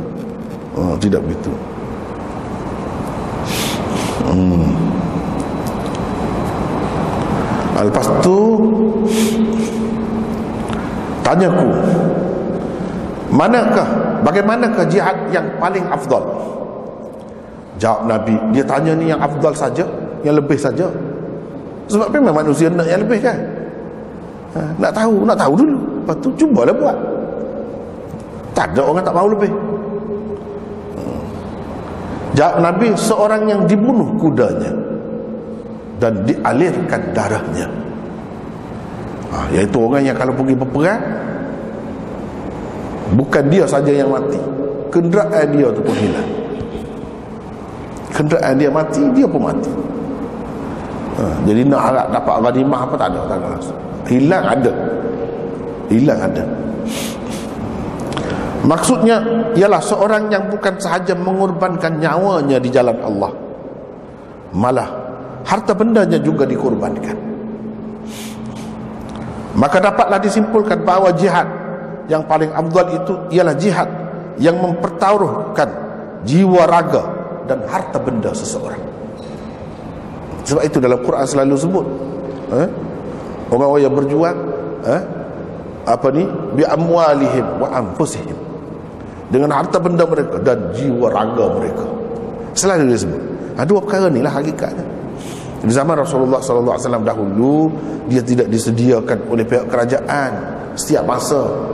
Alat-alat apa kenderaan apa nak pergi perang ni masing-masing sendiri. Jadi dia sendiri mana betul-betul ikhlas ni orang ni. Betul-betul ikhlas. Tak ada kata nak uh, dapat ke, apa ni cari kesempatan apa. Tidak. Hmm. dia sanggup segala-galanya kerana Islam. Bukan jiwa raga dia saja tapi harta benda dia juga. Ha, sebab itu dalam Quran selalu sebut uh, berkorban ataupun berjihad dengan jiwa raga dan harta benda. Selalu disebut. Sebab itulah yang paling afdal kataku waktu manakah yang paling afdal? Yakni untuk beribadat sunat. Kita tahu macam mana daripada jawapan dia tu. Dia tidak nak tanya waktu afdal untuk sembahyang fardu. Sebab Nabi jawab ni hujung malam. Itu bukan masa sembahyang fardu ni. Ha, ini menunjukkan untuk ibadat sunat. Waktu mana? Jawab beliau di bahagian tengah akhir malam atau di bahagian tengah penghujung malam ha, bahagian tengah penghujung penghujung malam itu kita bahagi kepada tiga satu, dua, tiga ha, ni yang tengah yang tengah tu apa? Ha, nanti tengok. Dalam dalam nota tu ada. Maksud Nabi SAW ialah di bahagian tengah sepertiga akhir malam. Sepertiga akhir malam itu kita bagi tiga. Ah, bahagian tengah. Ah, itu maksudnya. Waktu sepertiga akhir malam itu jika dibahagikan kepada tiga, niscaya bahagian tengahnya itulah yang dimaksudkan. Bertahajud Waktu itu sebenarnya adalah waktu sahur. Waktu sahur. Sebab itulah hikmat puasa ni kenapa dia suruh bangun waktu sahur? Kelebihan sahur. Waktu tu. Takkan bangun saya saja. Bangun tu sambil-sambil uh, nak tunggu uh, apa ni isteri apa ni panaskan lauk apa. Semuanya lah. Semuanya. Ha, itu perlu kan? Berdoa lah pada masa Waktu sangat istimewa. Dia nak ajar melatih diri kita supaya bangun pada masa itu. Sebab itu masa yang sangat lebih istimewa. Ha, sekurang-kurangnya kita bangun pada masa itu. Mula-mula bangun untuk makan, untuk puasa besok. Ah, ha, lama-lama lama kelamaan, ah ha, masa tu cuba cuba renung-renungkan. Bulan puasa tu ialah orang ramai lah bunyi, sibuklah, bisinglah. Tapi kalau dalam keadaan tidak bulan puasa, orang tidur jenjang pada masa tu. Masa tu kalau tak tidur pun dia jadi letih dah. Mengantuk sangat masa tu. Ha, jadi orang nak tidur, tenang masa tu ha, kita nak fikir tentang nasib hidup kita masa akan datang seorang-seorang dalam kubur pun boleh hmm? ha, nak fikir kita kalau dalam keadaan kesepian begini macam mana dalam hidup ni pun oh teruk jadinya. Ha, fikir-fikir. Pada masa itulah. Nak minta doa nak apa pun dengan Allah pada masa itu. Um, pada waktu itulah elok beribadat. Seperti bertahajud berdoa beristighfar dan sebagainya. Selain ia merupakan waktu yang tenang dan hening bening ning bening eh? ulama-ulama buat kajian pada masa tu sangat baik untuk kesihatan manusia. Sebab itu difardukan semuanya subuh dia semakin nak, nak, nak habis subuh tu semakin kurang. Oksigen ataupun apalah kita kata eh, yang ahli sains sekarang ni kata memang dia ada bahan-bahan dalam udara ini yang memberi kesihatan yang sangat baik untuk manusia pada masa itu hmm. sebab itu Nabi pun selalu bangun pada masa ini hmm. uh. Ia juga adalah waktu yang sepi daripada pandangan manusia yang mungkin mencetuskan perasaan riak di dalam hati orang yang beribadat. Tak ada, tak ada siapa tengok pada masa itu. Kalau masjid kan, ramai orang tengok. Mungkin mari dalam hati kita, oh aku seorang saja. Ha? Yang berdiri bersemayang, orang lain semua duduk. Ha, mari, ha, sia-sia saja. Eh? Gangguan syaitan tu boleh ada. Tapi kalau masa ni, tak ada. Tak ada siapa. Nak tengok, dalam gelap kita semayang. Kalau tak pasal lampu pula, dalam gelap. Siapa nak nampak?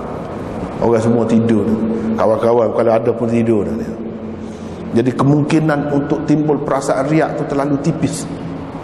Ha, Itu lagi bagus lah kita dalam suasana tu. Sebab itu dia bagus. Itulah sebabnya Allah memuji orang-orang yang beristighfar padanya. Firman Allah Wabil ashari hum yastaghfirun Wabil ashar hum yastaghfirun. Ini tak jadi ni ya. Nombor nombor ayat ni tak jadi sebab tu mengandang asal. Uh, sebab kita copy kan? Mungkin komputer yang buat ini pula dia tak ada tu. Hmm, dia tak ada itulah.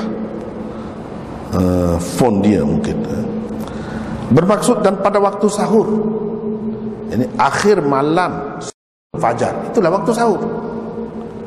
Pada waktu sahur pula mereka selalu beristighfar kepada Allah. Yang memohon ampun.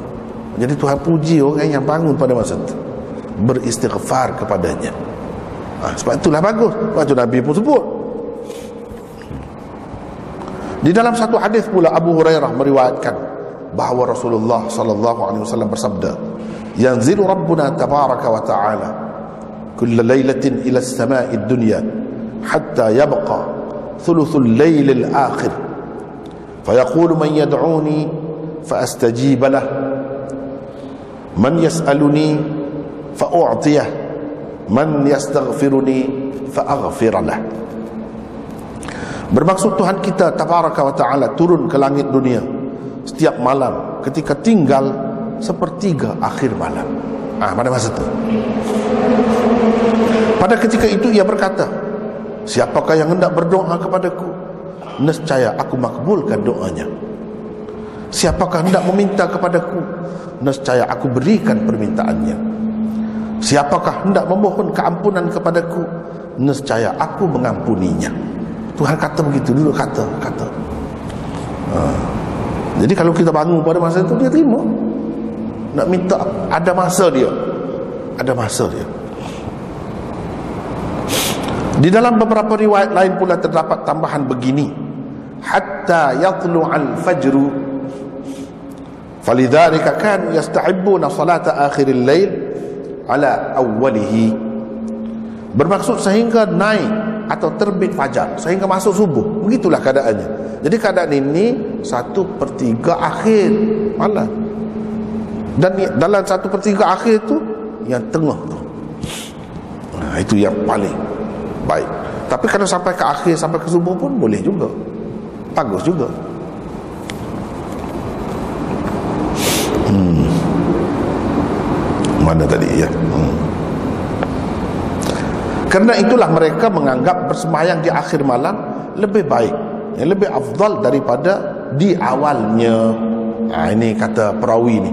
Ha, sahabat kata sebab itulah sahabat-sahabat dulu anggap baik. Sebab apa sebab ni hadis lagi Quran lagi ada menyebutkan tentang kelebihan waktu itu untuk beribadat sunat. Jadi sahabat ditanya tentang waktu untuk beribadat sunat. Bukan waktu untuk ibadat fardu. Kan semayang fardu pun dia ada waktu dia panjang tu.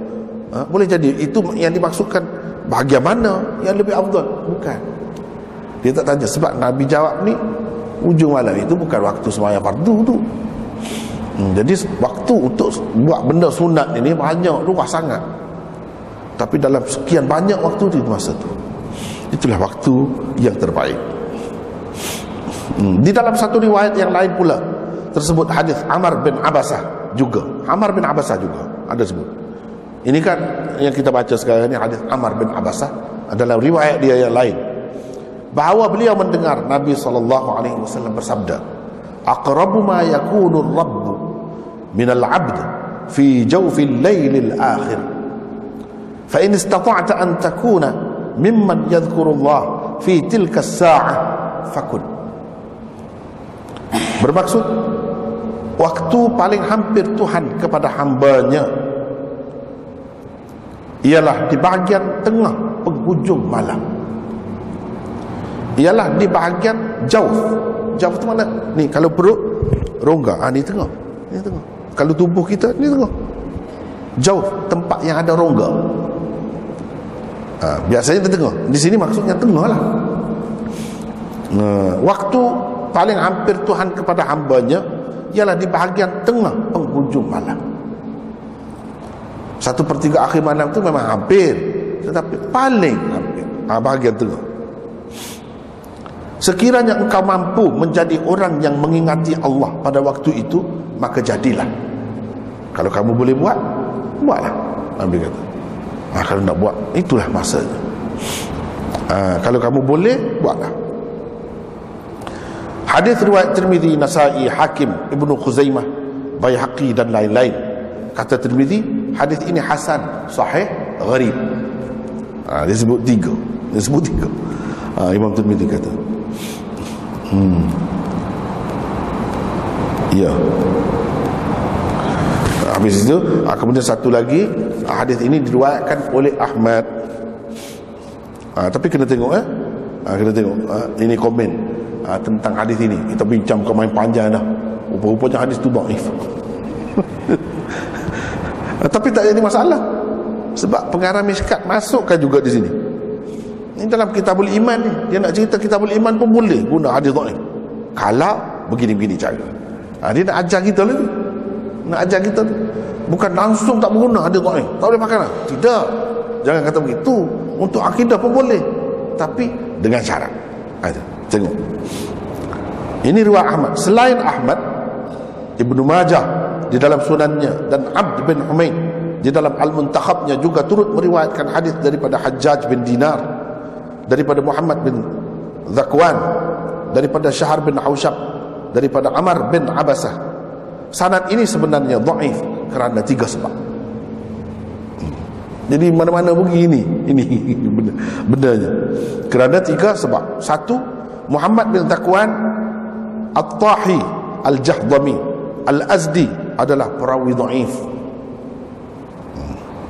Tapi dalam miskat ni kan dia, dia tak ada sanad tu. Dia tak ada sanad. Tapi dia sebut ini riwayat Imam Ahmad. Tengok riwayat Imam Ahmad. Adalah adalah. Tapi timbul kemuskilan kan kita. Ini macam mana ada dalam kitab beli iman ini? Hadis dhaif. Nah, itulah dia dia naknya. Supaya kita tanya. Ha, dia, bila kita tanya ada jawapan ni adalah jawapan ni hmm, baik. Yang kedua Syahar bin Haushab. Juga seorang dhaif. Syahr bin Aushab Imam Muslim. Dalam mukaddimah Muslim ni dia sebut perawi dhaif tiga sanad ini munqati' terputus kerana Syahr bin Aushab tidak mendengar apa-apa hadis daripada Amar bin Abbasah dia tak dengar itu masalahnya maknanya putus demikianlah kata Abu Hatim Ar-Razi dan Abu Zur'a Ar-Razi dia kata dia tak dengar Syahal bin Hausyab ni tak dengar apa-apa daripada Amar bin Abbasah. Jadi maknanya putus di situ. Tiga sebab. Ha. Untuk kita katakan hadis ini daif. Walaupun hadis ini daif, ha, ini nak. Walaupun hadis ini daif, secara keseluruhannya, dalam bentuk keseluruhan, semua sekali macam ni. Dalam susunan tadi, redaksi tadi. Dalam redaksi tadi. Namun secara terpisah-pisah, secara berasingan sebab tanya banyak tadi tu apakah semayang yang paling afdal? Apakah waktu yang paling afdal? Apakah jihad yang paling afdal? Ha, secara berasingan. Suku-suku eh, terpisah. Ada yang kuat. Sama ada bertaraf hasan atau bertaraf sahih. Potongan sabda Nabi sallallahu alaihi wasallam ayyu sa'ati afdalu? Qala jawful lailil akhir. Misalnya adalah sahih berdasarkan saluran riwayat-riwayat mutabaat dan syawahidnya. Ha, itulah dia dia nak ceritanya kalau kita mengambil kira mutabaat riwayat itu riwayat lain dia sahih. Jadi maknanya kadang-kadang hadis itu dhaif tapi dia boleh jadi sahih li ghairi atau hasan li ghairi jadi boleh diguna untuk sokongan. Dalam bab akidah sekalipun. Ha, itu maksudnya hmm.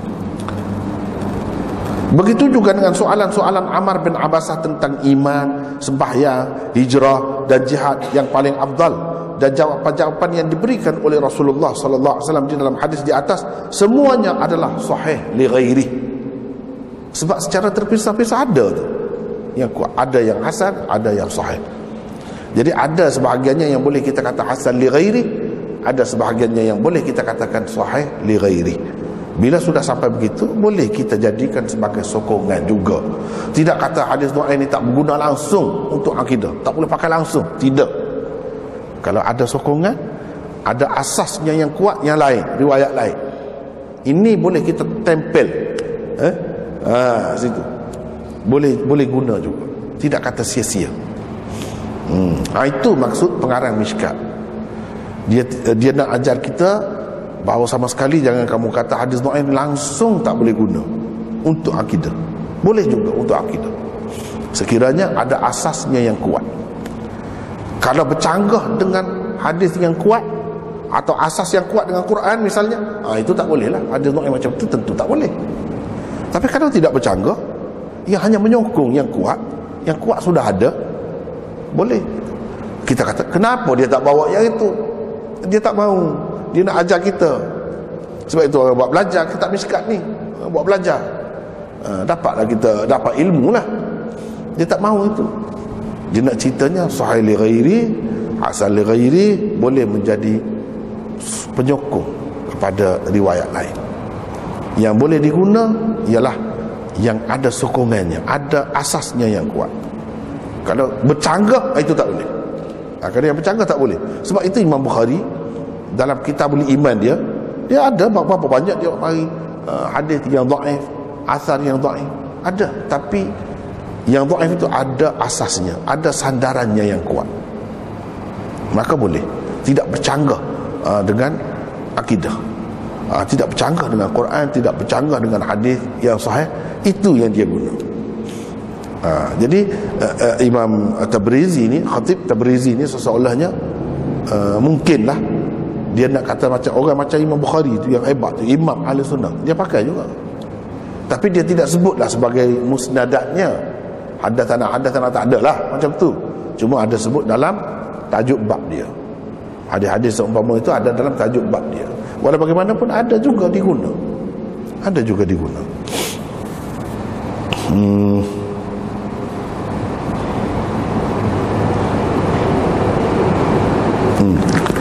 habislah setakat itu. Jadi hadis seterusnya kita uh, kemudianlah insyaallah. Wallahu a'lam. Bihamdika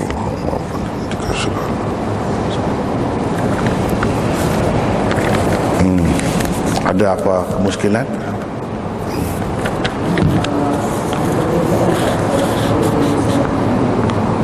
Hmm. ada perbezaan? Mati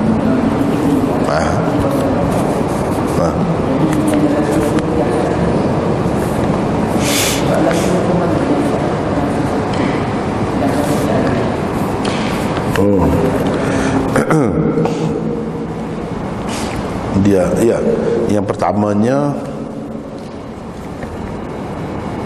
hmm, apa tadi? Ah terawih terawih dengan tahajud itu. Memang ada bezanya. Setengah-setengah orang uh, dia anggap sama itu jadi keliru. Jadi keliru eh? hmm, sebenarnya kalau kita tengok dalam kitab-kitab hadis tentang tahajud dia letak di bawah tahajud qiyamul lail. Qiyamul lail. Kalau sembahyang tarawih ni dia letak di bawah tajuk qiyam ramadan. Ha, itu, itu itu penting tu. Ha, itu penting. Qiyam ramadan tarawih. Qiyamul lail tahajud. Memang ulama-ulama hadis buat begitu. Cuba perhati betul-betul. Dia ada dua tajuk ha, yang berbeza. Menunjukkan nak nak nak cerita tentang dua perkara yang berbeza dua perkara yang berbeza ha, itulah uh, apa ni salah satu uh, salah satu buktinya uh, apa ni berdasarkan uh, apa yang dibuat oleh pengarang-pengarang kitab tu uh. yang keduanya Nabi SAW sendiri pun ada sebut eh? hmm. uh, ada sebut apa ni qiyam lain qiyamul lain eh? uh, apa ni? Uh, dan ada sebut qiyam Ramadan. Man uh, apa ni? Qama Ramadan. Imanan misal qama Ramadan. Itulah daripada situlah diambil qiyam Ramadan. Hmm. daripada situlah penggunaan qiyam qama Ramadan. Uh, kemudian dari kemudian dari segi uh, qiyamul lail itu dalam Quran apa banyak kan? Qumil laila illa qalilan nisfahu dan sebagainya. Itu qumil laila. Ha, qiyamul lail itu. Qumil lail. Daripada qum tu qiyam. Masdar dia qiyamul lail. Mana dua perkara yang berbeza. Dua perkara yang berbeza. Uh, yang, yang pertama. Yang keduanya tahajud itu ada sepanjang tahun. Ada sepanjang tahun uh, apa ni? Uh, uh, apa ni? Tarawih tu pula hanya ada pada bulan Ramadan. Itu bezanya. Ha, itu bezanya. Ada pertanyaan uh, tabi'in kepada Aisyah. Adakah Nabi SAW ni ada melebihkan apa-apa? Uh, uh, melebihkan sembahyang pada bulan Ramadan?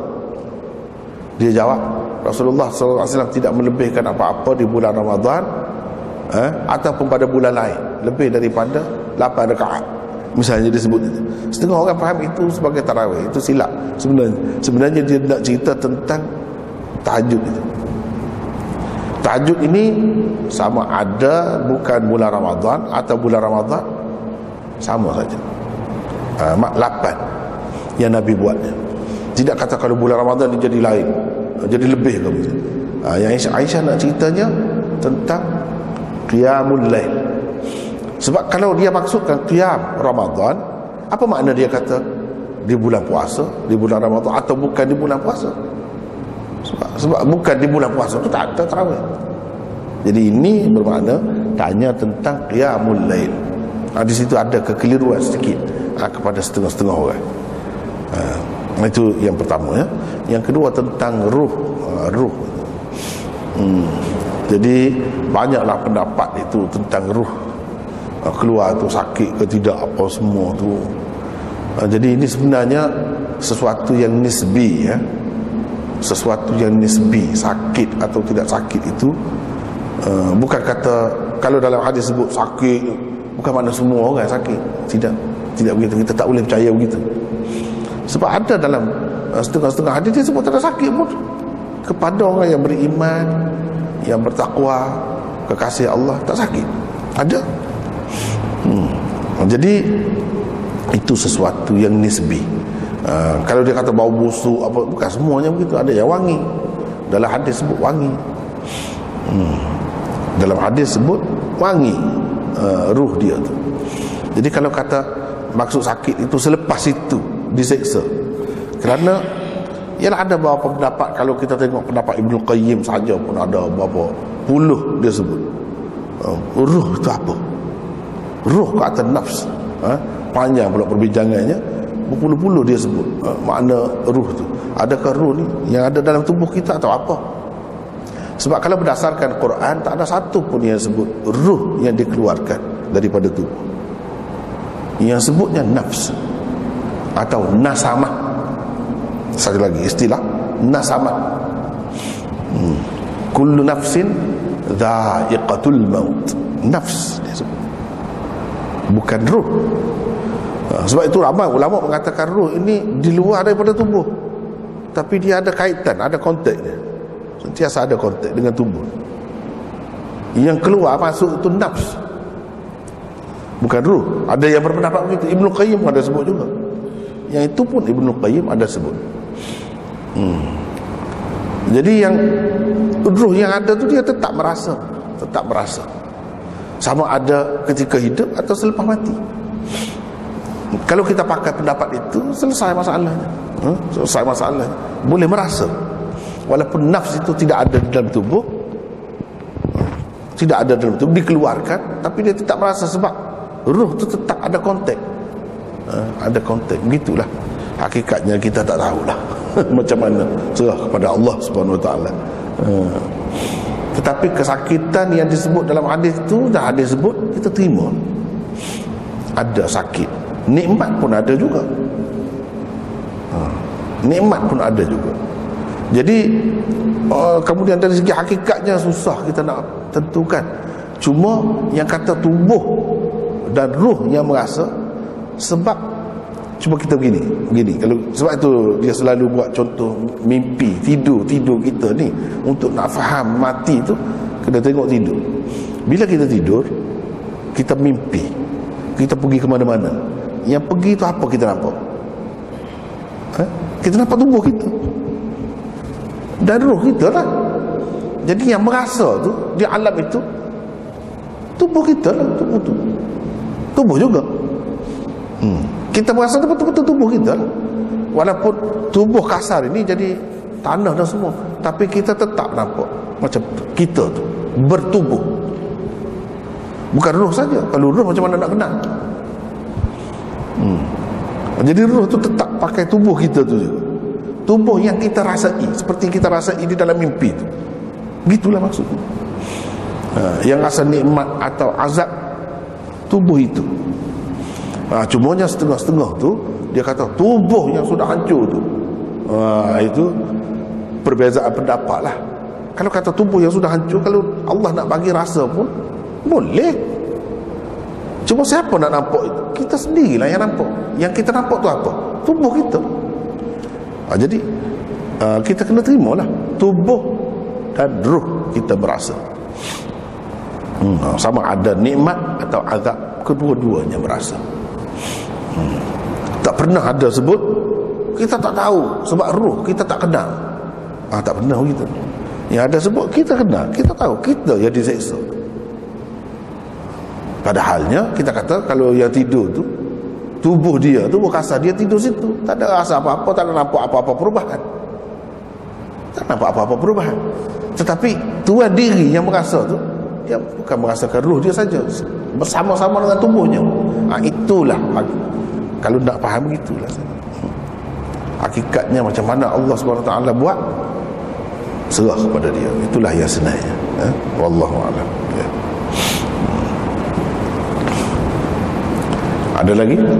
Yang lain?